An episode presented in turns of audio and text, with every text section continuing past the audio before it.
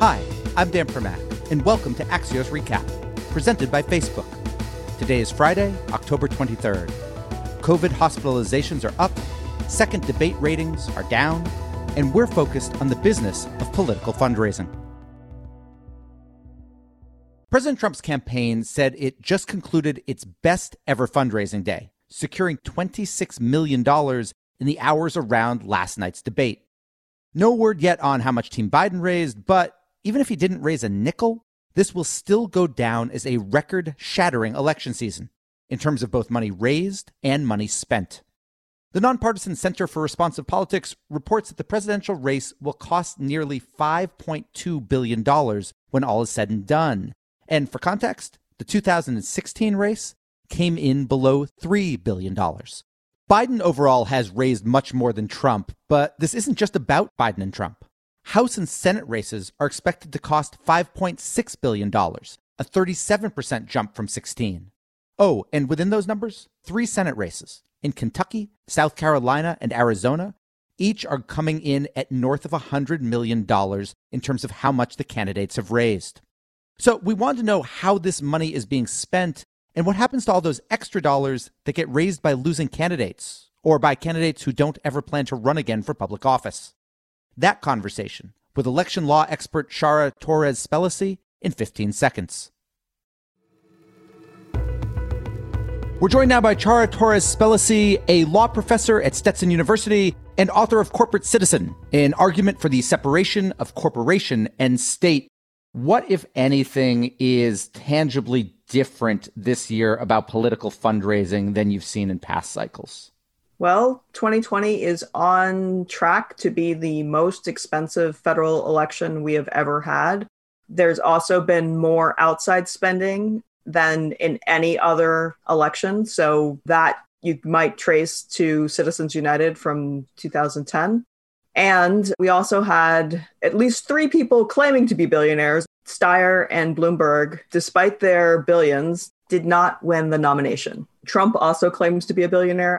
And one of the interesting things about 2020 from the Trump campaign perspective is Trump made a big deal in 2016 that he was self financing his race.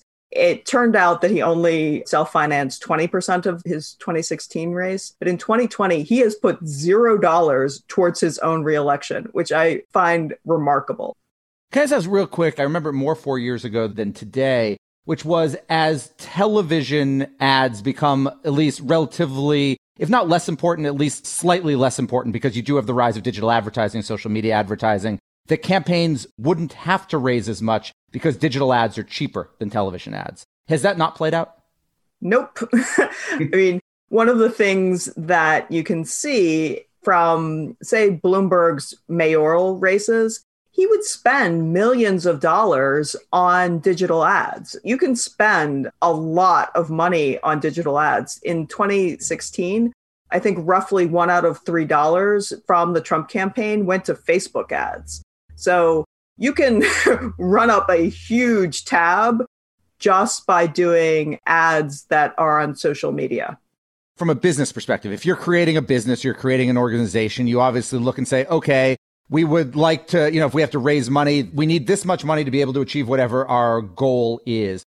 Do political campaigns view it that way? Or do they just say, you know what? We need to raise as much as we possibly can raise, and then we'll worry about how to spend it later?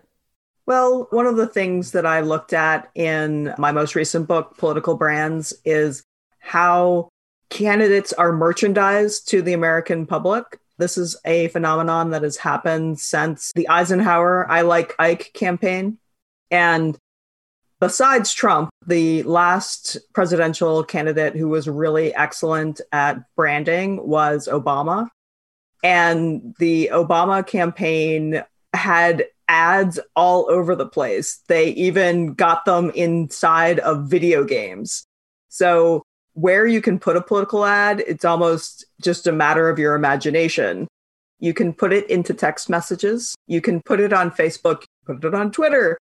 There was that strange gentleman during the Romney campaign who actually had it tattooed on his face. That was a little extreme. But wherever voters can see media is where the campaigns will try to reach them. I'm wondering though, the pure branding part, it would seem to me there isn't a voter, a likely voter in America right now who doesn't know, at least in general, who Donald Trump is and who Joe Biden is. So an ad that's making an argument is one thing, but just the logo, Trump or Biden, is that worth spending money on right now? Well, for example, having MAGA hats, the Make America Great Again hats, those have a lot of different functions. One is to advertise the Trump campaign, and another is to indicate that the Trump campaign is popular. So if you see a lot of people wearing those hats, you might think, oh, maybe I should give this candidate another look. So I think it's probably bigger than just the name Biden or Trump at this point.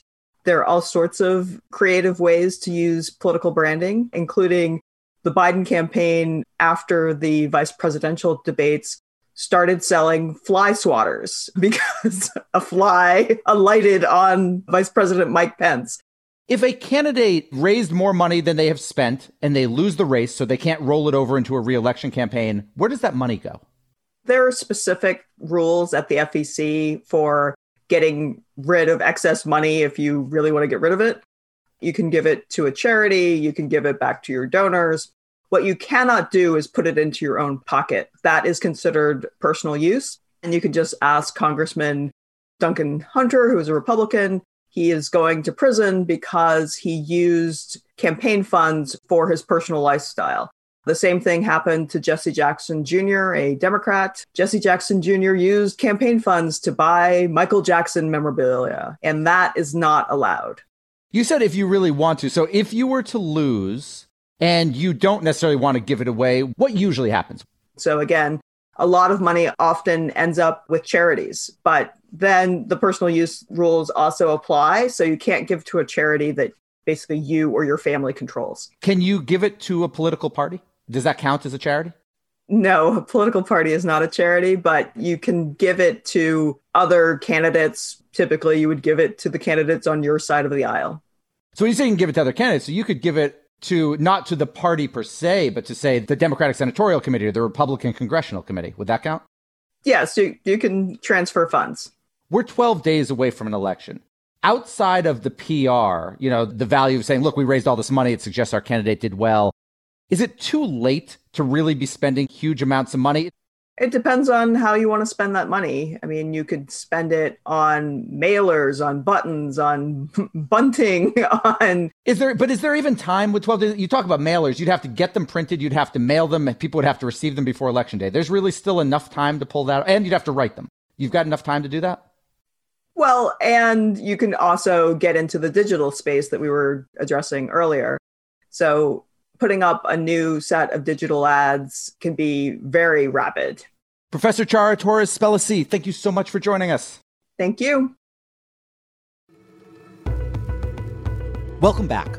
What we're watching today is Goldman Sachs, which agreed to pay more than $2 billion in penalties to the U.S. government for its role in facilitating the looting of Malaysia's sovereign wealth fund.